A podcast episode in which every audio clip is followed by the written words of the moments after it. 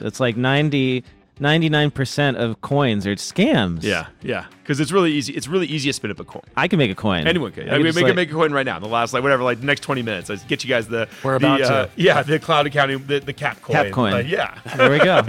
If it doesn't exist, it could. Yeah, could right now. Some, and somebody listening to this could make it and then start selling it. Yep, yep. This episode of the Cloud Accounting Podcast was recorded at the Oracle NetSuite SuiteWorld Conference in September of twenty twenty-two. To learn more about NetSuite and the SuiteWorld Conference, visit netsuite suite world dot com. Welcome to the Cloud Accounting Podcast. We are coming to you from SuiteWorld in Las Vegas. I am Blake Oliver. And I'm David Leary. And we are joined today by two very interesting people from a very interesting company. This is our second interview, and it's another company specializing in crypto. We prefer the term digital assets. It's a little bit more professional. Patrick White, Pat White, thank you for joining us. You are the C E O at Bitwave. That's it. Thank you for having me. Much appreciated. And we also have Rafael Casas, who is the V P of Business Development at Bitwave. Great to be here, guys. And also a huge fan of the podcast. He's been a huge supporter. He used to be at Oracle, and before that, I think he was at Sage, and before that, did you do a zero stint too?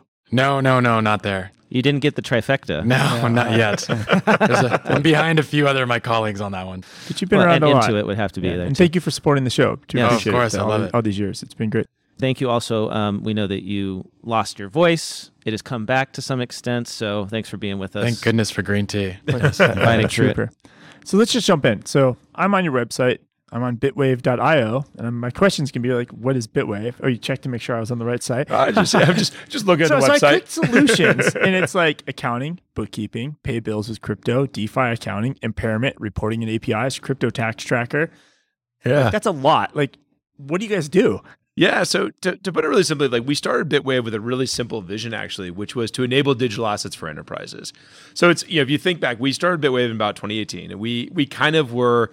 Uh, me and my co-founder are both enterprise software people. So we were not actually, I don't actually personally have an accounting background, although I, I do like accounting a lot. Like there's, a, I'm a, I'm a computer engineer, and there's a, there's an elegance to accounting that is not present in a lot of computer stuff that I really enjoy. So we can talk about that later. But uh, so I'm an enterprise software guy my entire life, worked for Microsoft and Cisco and Intuit and a few other companies. Uh, and I'm also like a deep crypto supporter. I love crypto. I've been in it. I have some code contributed to the Bitcoin core node. Like I've been in this forever. I love it. And so for me, I'm like, well, like, can I, is there a way to bring together enterprise software and crypto? So we started a company that was, that was setting out to enable digital assets for enterprises. And then it just so happens that as we were doing that, the very, very first problem that every single company we talked to using digital assets had was tax and accounting. So that's where we started. And uh, we learned an incredible amount since then. And that's where you kind of get to the, the solutions tab there, which is there are tons of different problems you run into around crypto. It is not... You know, I think people think that, you know, you can kind of like, oh, you just do, it's just taxes. Like, oh, you just got to figure out your taxes for crypto and that's it.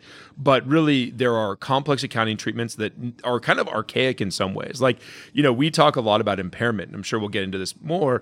You know, impairment is a, it's a treatment for intangible, intangible assets. The only intangible asset, like I'd say eighty percent of accountants deal with on a day in, day out basis is like a domain name or something like that, which you would never impair. Like, how are you, like maybe the guys who started Enron, like the, a bookkeeper at Enron probably do, uh, impaired Enron dot com. That's maybe the one domain in history that got impaired down, but no one does it. So this is, there are these relatively archaic rules that like a lot of bookkeepers don't actually know intangible asset treatments. They don't know about this stuff. So you end up finding people where, you know, that if you're, you want to be able to do U S GAAP, so then that problem comes up. So that's how impairment ends up there. People are doing DeFi. DeFi accounting is incredibly complicated and no one agrees on how to do it. So that's how you end up with that on there. It's, you know, but stepping back from all of it, we are here to enable digital assets for enterprises, and we have a full suite of tools for any sort of tax accounting, uh, anything you need to do around digital assets. And when you say digital assets, what's an example yeah. of a digital asset? I know, I love it. It's we we try to be professional. we try. We, it's like it's one of those things. Like when, when businesses grow up, you have to you have to stop saying cryptocurrency and start saying digital assets.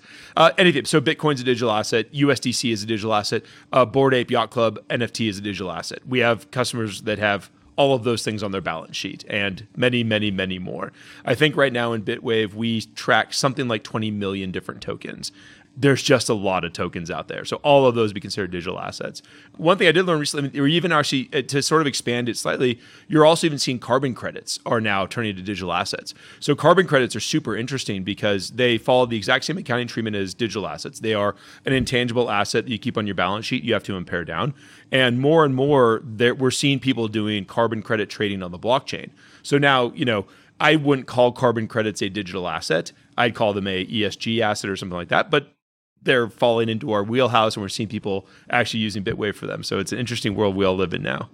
So are you just like a software solution, you're just moving data into the accounting systems, or are you, I'm kind of thinking like a payroll service, right? They're providing you some extra services, they're filing some tax forms for you, they have expertise in what you need to be filed or what needs to be filed. Like, are you kind of in like a little bit of a service company as well? We we are mostly an enterprise SaaS product. So we are mostly a piece of software that pulls data from the blockchain, does some manipulation on it, and it helps you push it into NetSuite, whatever you're doing, whatever E R P you're using, things like that. We have a, a solutions team that is some incredibly crack C P As that also happen to be crypto degens. So like guys that, you know, own random N F Ts and love trading this stuff. So we we have a group of people that really know this stuff like like nobody else in the entire world. But we we tend to not do that kind of service providing. And that's actually very intentional. So like one of the really crazy things about crypto is there's there's a lot of stuff that is settled, right? Crypto is a it's an intangible asset. It is treated for tax purposes as property. So you can kind of think of crypto as a forex that you keep in inventory, right? So that's why it's why QuickBooks and NetSuite, none of these guys can handle it, because normally in these E R Ps you have either inventory or forex.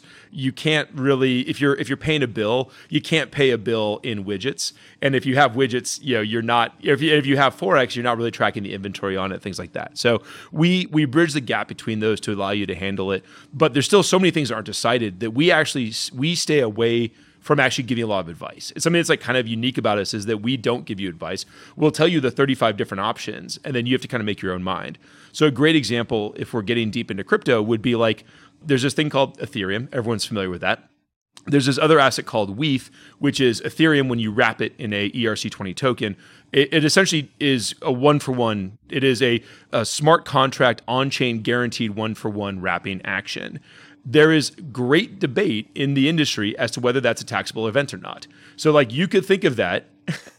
I'm sorry, you, you said like five words there all together, and I understood maybe one of them. Yeah. So could you go back and explain, yep. what, what are you, you're wrapping? So you, t- you take an Ethereum, okay. and you, you go to a smart contract, and you are basically, you give that smart contract uh, the E T H, and it gives you back this token called W E T H that is, you you will always be able to trade it back for Ethereum.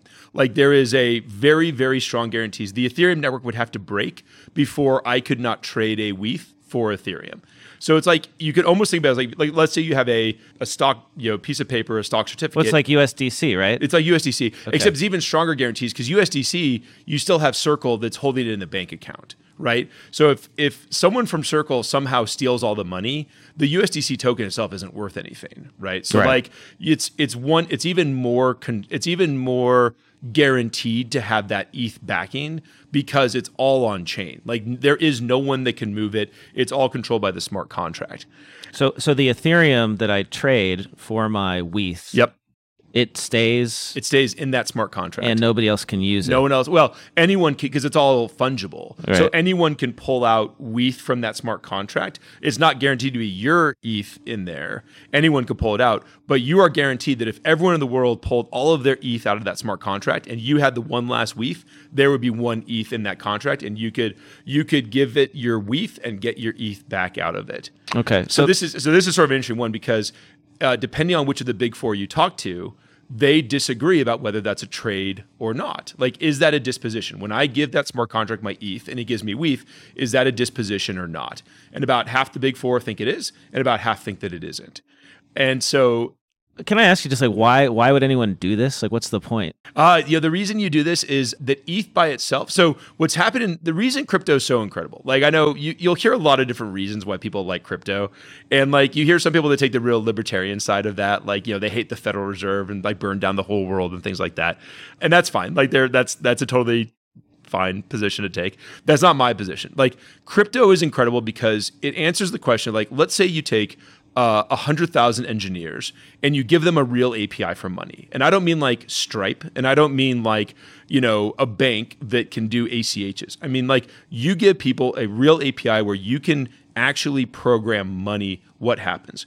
One of the building blocks of that A P I is a is a uh, an interface called an E R C twenty, which is this token interface. So every token that you're familiar with, U S D C, we just talked about W E T H, MATIC, all these different tokens adhere to this E R C twenty spec so that any single building block that wants to use it can. So the reason, like Uniswap is such a cool protocol. It's a it's an on-chain DEX, right? It's a distributed, I'm sorry, a, a decentralized exchange. The way it works is that it can take, you give it two different E R C twenty tokens, and it doesn't care what tokens are. It knows how to use that wrap, that interface, and you can give them any two E R C twenty tokens, and it can create a trading pool between those two tokens. So one of the problems is that E T H itself is not an E R C twenty token. So you have to wrap it to turn it into an E R C twenty token to then be able to take care, like to be able to use all these building blocks that are out there. So it's a long, long way answer. It's convoluted for sure. so, so this brings me to one of my core questions about cryptocurrency, and I'm a crypto skeptic. I fully admit it. I'm a professional skeptic. I'm a C P A, as I'm supposed to be. And and one of the problems I have with the crypto bros and the you know, crypto Bitcoin maximalists and all that. Yeah. Is, I want to know if you are one, by the way. But uh, well, that's that's another question. Uh, what I want to ask now is, one of the promises of crypto is that we're going to eliminate the trust that is necessary between independent third parties in order to F- do a transaction. A lot of our financial industry is around these like trusted intermediaries. That's what a bank is essentially. You know, they maintain the ledger, and uh, the global, you know, financial system is all these middlemen. And, you know, crypto can disrupt all that. Right. Just connect us directly. It's a, it's a great disintermediary, right? Middleman. Yep. We don't have to trust each other to yep. use cryptocurrency. Yep. But it gets really complicated. And so instead of trusting a banker, now I'm trusting you, Pat, yeah, yeah. who wrote the code. Yeah, right. You're trusting a person who actually wrote the code. Right, yeah. And these thousands of engineers yeah. that are inventing money. Yeah. Right. So, like, you know, what if there's a gap yeah. in the code? As, and, as there often is. And that's what we see is we cover yeah. the news, and every week I see some sort of yeah, crypto project hack, got mm-hmm. hacked, and millions were taken out, or yep.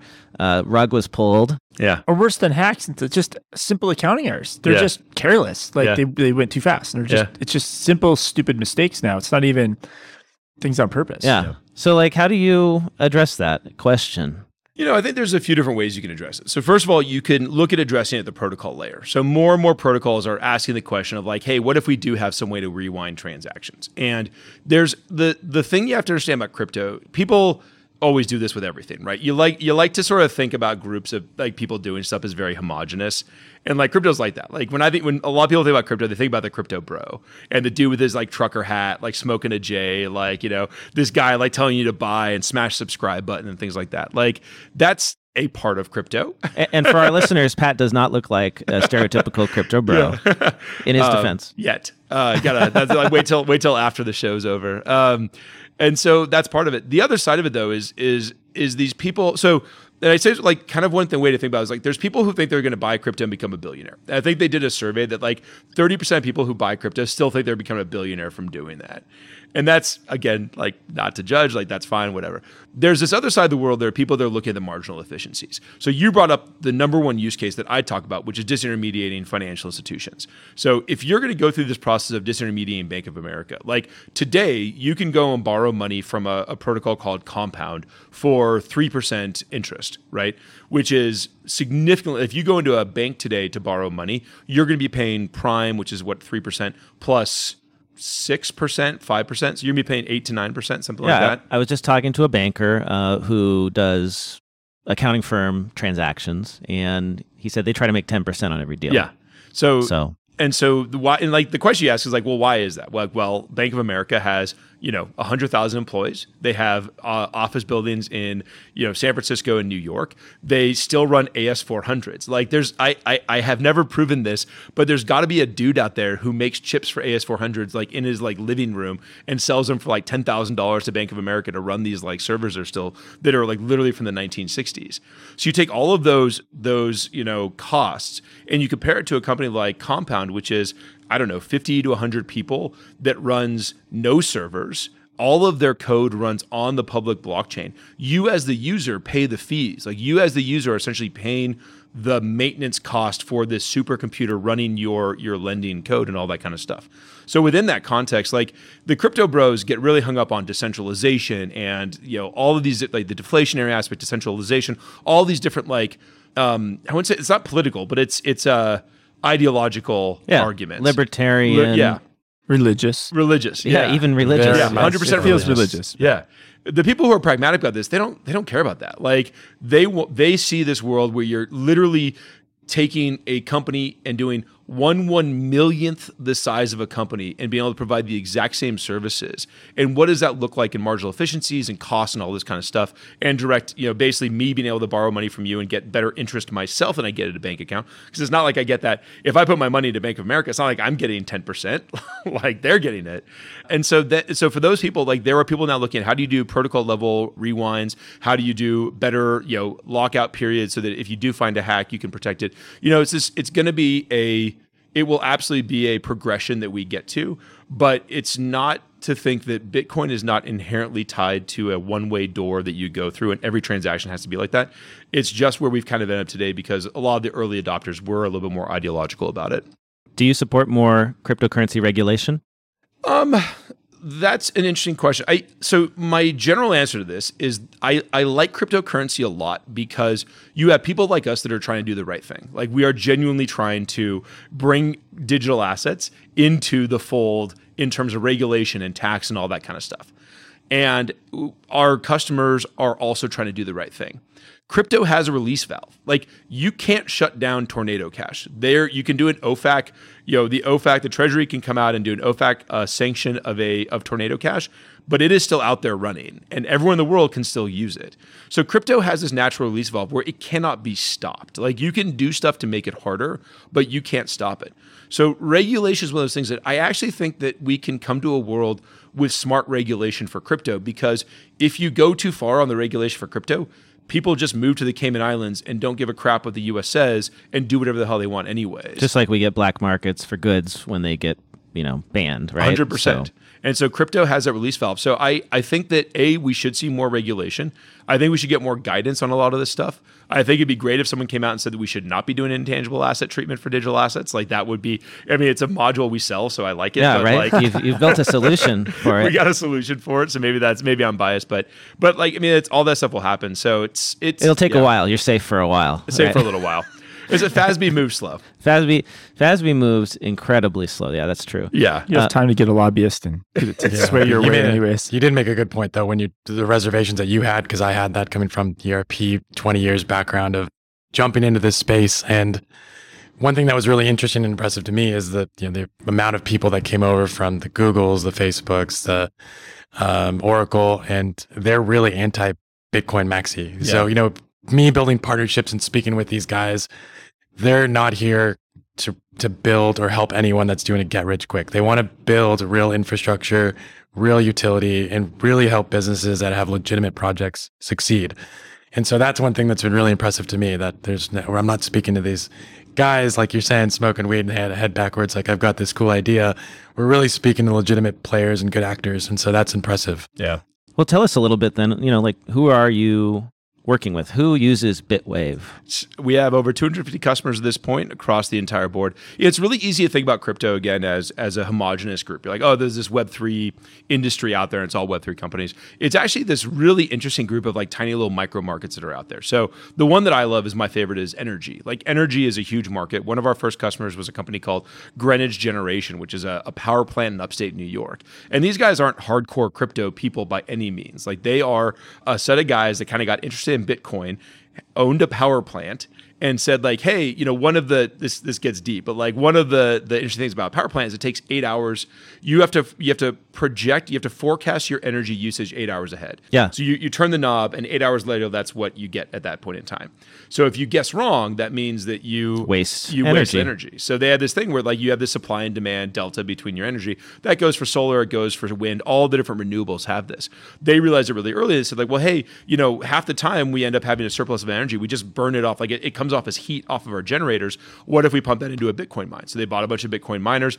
They did like, I think they even did like a financing with somebody to pay for it, uh, and then just pumped that into Bitcoin and ended up making it. And then now they've expanded that and they're doing it other places. And it's really cool. So you have energy companies are getting to this. All the solar companies are looking at it now. All the gas and electric companies. Like right now, yeah. Exxon, Shell, all these guys are looking at, hey, can we put a, can we take a Bitcoin, a, a little Bitcoin miner and a little power plant, put those in our in our fields, in our gas fields, and use the flare from natural gas to drive a power plant to mine Bitcoin. And hey, that's just a little bit more. Yeah. That's CapEx to OpEx. I mean, honestly, like it's just a straight uh, calculation at that point. Well, and what I love about that is the criticism of crypto is that it's very wasteful. Yeah. It uses a lot of energy. But in this sense, when it uses the excess capacity, it actually encourages companies to create more capacity because they know that if they create it, they can sell it or they can mine it. It's without being too hyperbolic, like it's to me the way that we do actually get to sustainable renewable. Because if you if you spin up a renewable plant, you have this issue where you have this terrible supply and demand problem where you're you know solar has a great supply during the day and terrible at night and things like that. So you know the idea of of cryptocurrency as a smoothing function to make solar plants and other plant like renewable plants more sustainable long term is a phenomenally good use case for it, where it makes them profitable and it makes crypto greener. Now, where you run into problems, of course, is like people using subsidized dirty power in China to mine Bitcoin, and that's like that's terrible. Like we, and I, I tend to think that those problems will solve themselves over time. Like the Chinese government is not a fan of using subsidized power to mine Bitcoin, so they are cracking down. There's incredibly severe punishments for doing that, and we'll just see that happen more and more. So uh, one of the promises of Bitcoin is this idea of like a limited supply. Yeah. Right. That's one of the features of it. But I feel like DeFi has undone that because now what is happening is you can create coins, an infinite number of coins yeah. that have. So you you you have an infinite supply of crypto, and and how how do you with an unregulated or a, a you know a regime that's impossible to regulate? Like mm-hmm. you said, they can just go abroad. And people can use crypto anywhere in the world. It's impossible to stop it from tra- going across the internet. How do you stop bubbles from building? Yeah, like like we saw just recently with yeah. the evaporation of two trillion dollars yeah, in market yeah. value. It's absolutely crazy.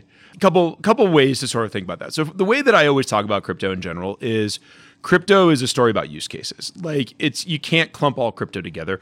Bitcoin is a designed currency, is a defa- deflationary design currency, which is really interesting. Like it is a social experiment. You know, I don't know what else to say about it besides that. It is a social experiment to design a currency that's deflationary. Not every cryptocurrency is like that. Ethereum is not deflationary. It is it is designed to be a, a relatively stable. Uh, it's like supply. Low inflation, right? Low inflation. U S D C is designed to be. I mean, inflationary like U S D C, like U S D. It's so it's one of the, you have to you look at all these different coins and you analyze the actual use case around them. Bitcoin was designed to be incredibly conservative. The development of the protocol moves incredibly slowly. It is designed to be deflationary. It's designed to be an inflation hedge. Now, what's so interesting about that is that it hasn't worked great during this period of high inflation. And I, I joke about this a lot. You know, I'm I'm thirty-eight. I've never lived through a period of inflation in my life. So, and a lot of people who love Bitcoin are like my age. And so it's really interesting that we were all thinking about, you know, we're all sitting here pontificating about deflationary and inflation-resistant uh, instruments and stuff like that, where the world hasn't seen inflation for thirty years. I mean, a lot, there was like a little bit in the nineteen in the, the in ninety-two, ninety-three, something like that, but like not really, not eight percent like we're seeing today. So it's, you know, crypto is it's a it's a experiment at a grand scale. It is a social experiment first and foremost because it's human beings putting value onto this, and some of them will work. Like Bitcoin seems to be having sustainability, but it's designed to be inflation deflationary. Then you will also have scams, and you just like yeah. crypto is a caveat emptor to the absolute extreme. Like be careful. So many buy. Scams. Yeah. It's like ninety.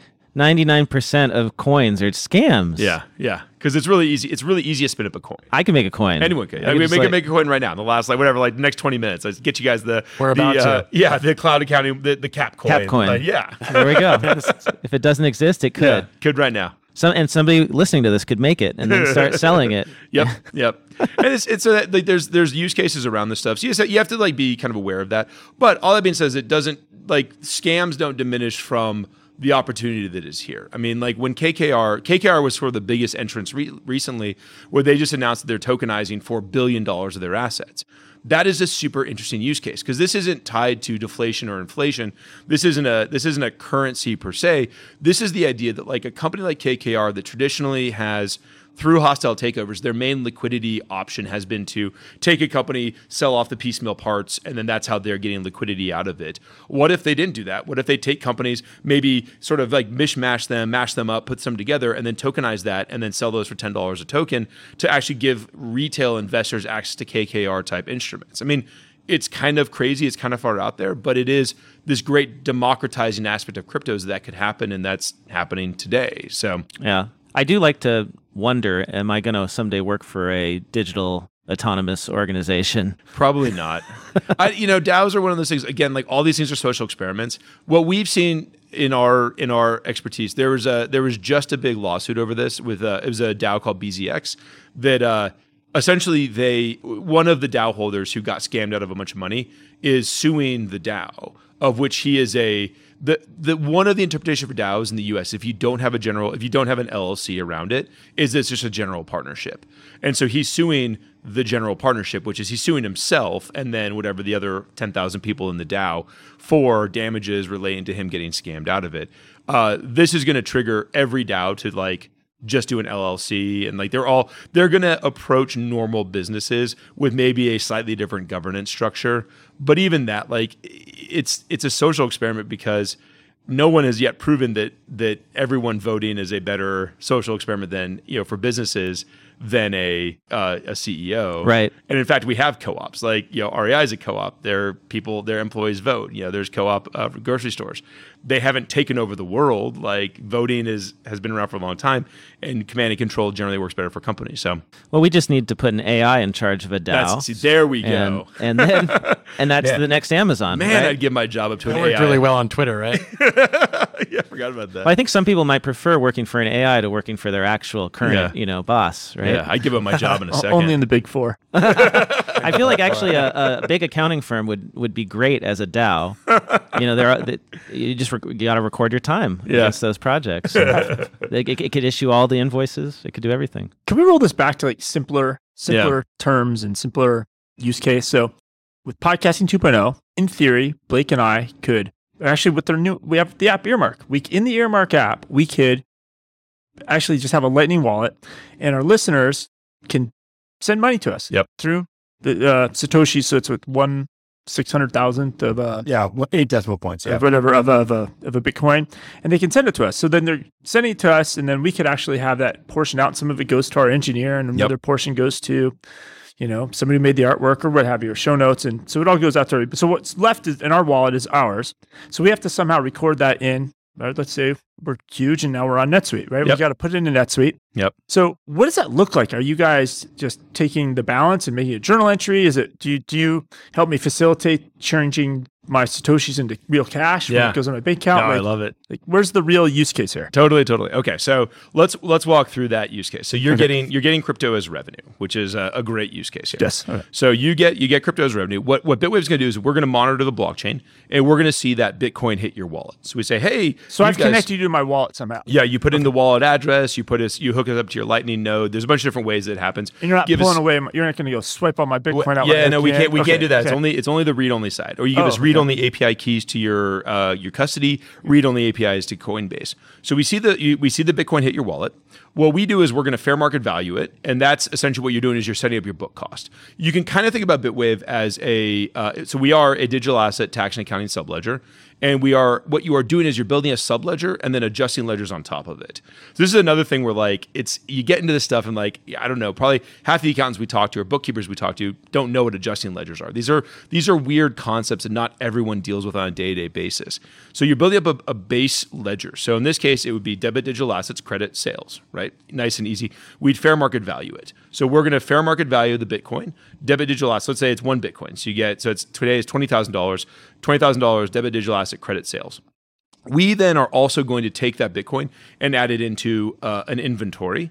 So because you're because it's again it's a Bitcoin is a for accounting purposes it is a forex that you inventory. It's the best way to think about it. And forex meaning Foreign exchange, yeah. So it's it's a, it's a foreign currency that you inventory.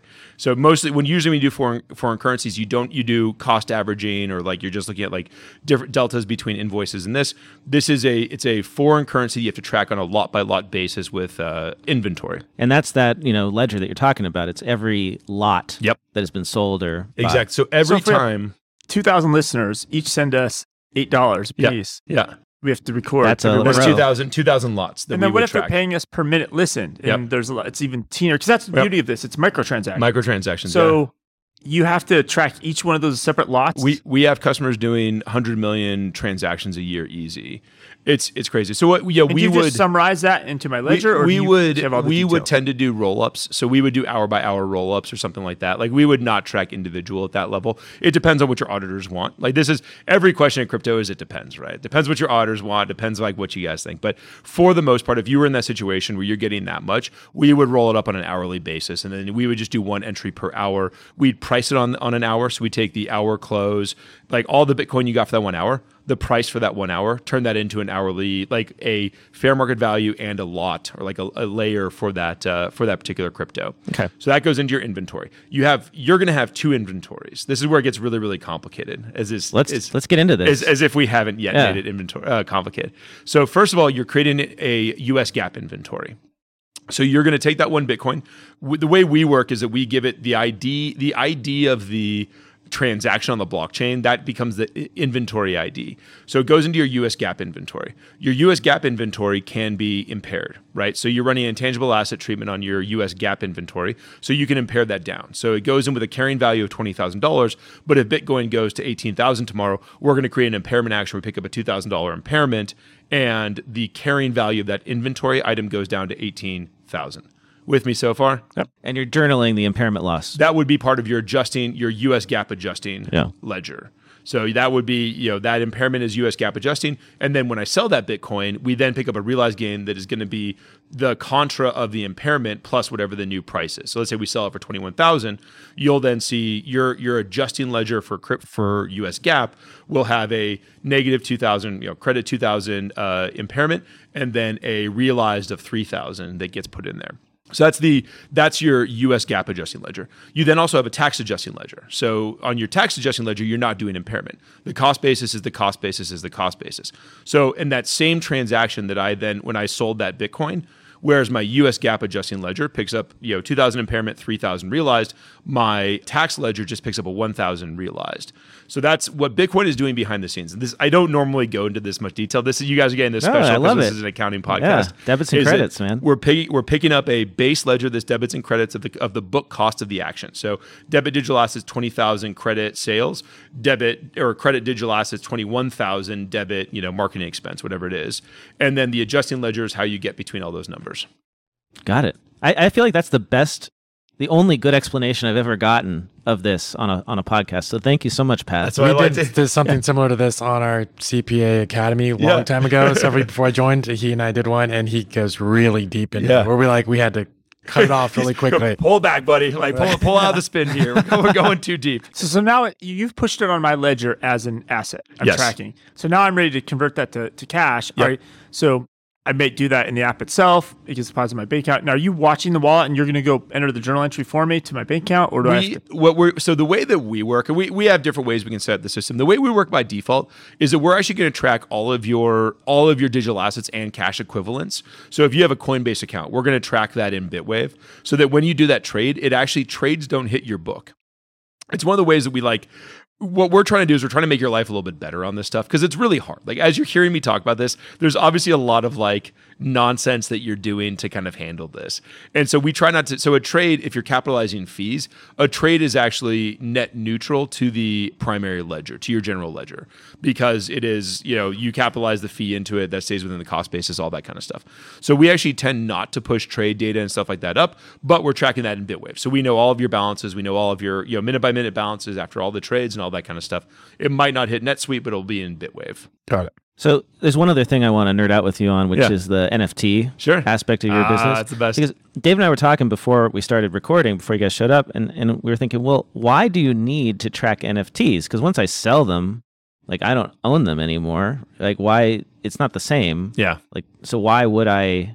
Well, there's, there's a few different reasons. So first of all, we work with uh, a few customers that are N F T collectors and traders. So they are buying N F Ts for a cost basis, selling them for a different cost basis, and picking up some sort of like realized gain okay. or loss on that. Okay. So that's that's day one.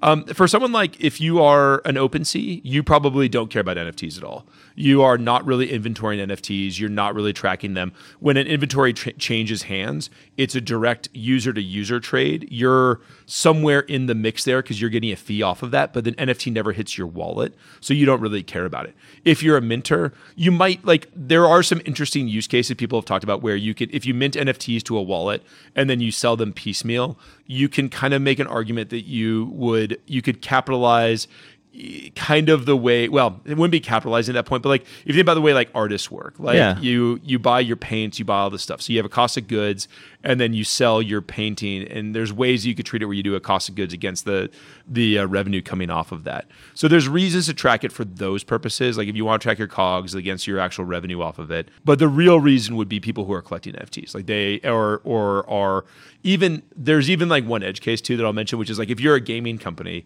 and someone like, like imagine a kid buys a one hundred thousand dollars sword and then his dad's like, oh, hell no. So you have to basically, you have to buy that sword back. So you now actually do have a one hundred thousand dollars sword sitting in your treasury, kind of whether you wanted to or not. So you, okay, you yeah. do end up in these situations oh. like that. No, thank you. That makes a lot more sense. And you have now. some of these larger companies that are, are uh, customers of ours that, you know, have the N F T marketplaces, right? So that's... And they, they're often, like, they will often do that, where if someone...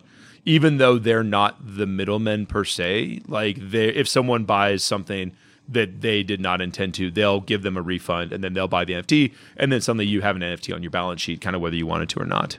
And personally, you know, I'm just dreading the day my seven-year-old figures out how to buy N F Ts, because it's like all he wants to do is spend money on Roblox. Yeah, it's already been happening. As I was saying, he's already doing. If he's yeah, spending money on Roblox, it's already happening. It's just, yeah. yeah, just not quite the the same uh, currency yet. Not yet. Well, hey, thanks guys for coming. Really appreciate having you, Pat, Raf. Where can people find out more about Bitwave, follow you online? Yeah, absolutely. So uh, a couple things. So bitwave dot io, that's the easiest one. If you are interested in this at all, one of the places I always point you to is we have a maturity model that we publish that's called the Digital Asset Maturity Model. So bitwave dot io slash D A M M, damn, it's an easy way to remember it.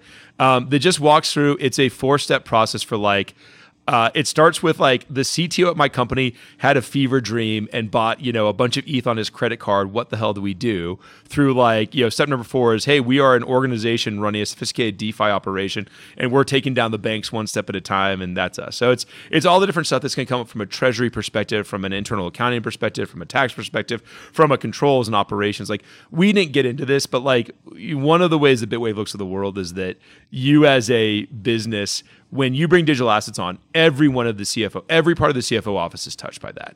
The controllership is touched by that, taxes, financial operations, treasury, all of these different parts. So we end up having a lot of solutions around there. So the digital asset maturity model is a great place. Like if you are curious about this and you're wondering what the next like five, ten years are going to look like, it's a great place to kind of get into to learn about it. Uh, I'm on Twitter. I'm at Pat White. I don't really tweet, so I don't know. I, like, but you know, if you want to say hi, feel don't, free. Don't at me. Yeah, right? don't don't. You can. I mean, it's just not. It's not very interesting. Uh, but bitwave dot io and and uh, oh, and the other thing I'll, pu- I'll plug is we have a Bitwave channel on YouTube.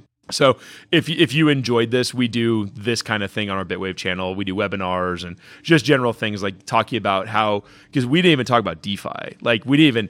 We did the one hundred level stuff here. Like when you start talking about DeFi, it gets, you get so deep in this craziness, like so quickly, it's not been funny. So we have a whole thing about how to do DeFi accounting and all that. So yeah, we work constantly with the, the, you know, the largest firms, and, you know, Arminino, you know, Arminino very mm-hmm. well. Yep. Um, we, we're actually doing a, Uh, a session with them at uh, another conference coming up, but one just specifically with them on wallet hygiene and really looking deep on level one, level two blockchains. Wallet hygiene. Wall- wallet hygiene. That's yeah, so term. yeah, it's really, really interesting. So we make sure, you know, to make from an integrity standpoint that we're doing the right things in our product. We're constantly having meetings with, you know, these large firms to making sure that we know what's going on with the S E C, how we're treating it. They're asking for yeah. our advice.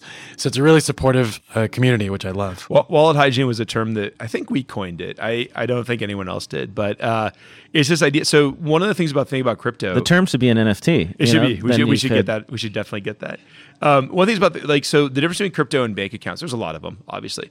But when you do a vendor transaction in your bank account, you get a nice little memo line that says like, I just bought a burger from Burger King, like you know, Burger King, five dollars. You don't get that in crypto, right? You see an address and an amount, and that's it. So you either have to be really good at record keeping, which some people are, some people aren't. We have some tools to help with that. Or you can go the other direction where you have really good wallet hygiene, which is you have a wallet where all your revenue hits. You have a wallet where you pay all your contractor expenses. You have another wallet where you pay all your fees for your N F T trading, whatever it is. That way you can make your accountant's life a lot easier because they know, hey, if something happened, if I spent five Bitcoin in this wallet, that's a contractor expense. If I spend it in this one, it's a fee. All right, so I'm going to repeat what you just said. Yep. So one of the greatest things of cloud accounting is the bank feeds. yeah.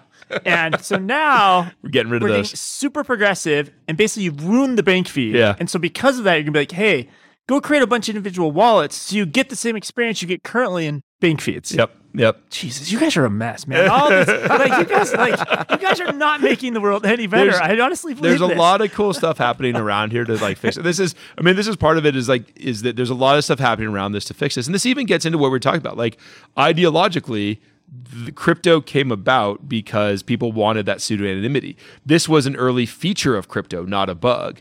But now where we are, where people don't want that, you're actually now finding people come up with clever solutions for digital identity so that you actually can get that bank feed back with potentially even more information in it. So we'll get there eventually. It's uh, Yeah, I could see where it could be a, an extra perfect bank feed, right? right? It would it would be perfect. Yeah, bank feeds coming in eventually because you yeah. could control the data coming through there. But exactly. we can hope, we can dream. It, it'll it'll get two there. steps it's, back first. All right. Yeah, it is. It's exactly right. It's because it's, it's it's trying to adapt a currency designed for pseudonymity for accounting, and then now everyone's like, oh crap, we kind of maybe should have thought of that beforehand, and now people are working on really cool stuff. It's normal evolution of technology. And so the term is wallet hygiene. Wallet hygiene is keeping your wallets clean. Feeds. That's the new. T- We're gonna make that as a sticker. I like it. Wallet hygiene. Perhaps is the new that is feeds. the uh, that could be the name of this episode. Some, uh, someone like Plaid is actually working on this right yeah. now. So okay. yeah, they're really they're in, well. That's they're, good. They're cutting edge on this. Good. Thank you, Pat. Thank you, Rafael. Appreciate having you on the show. Spectacular. It was Thank our pleasure. Thank you so much. Appreciate this. Thanks, guys.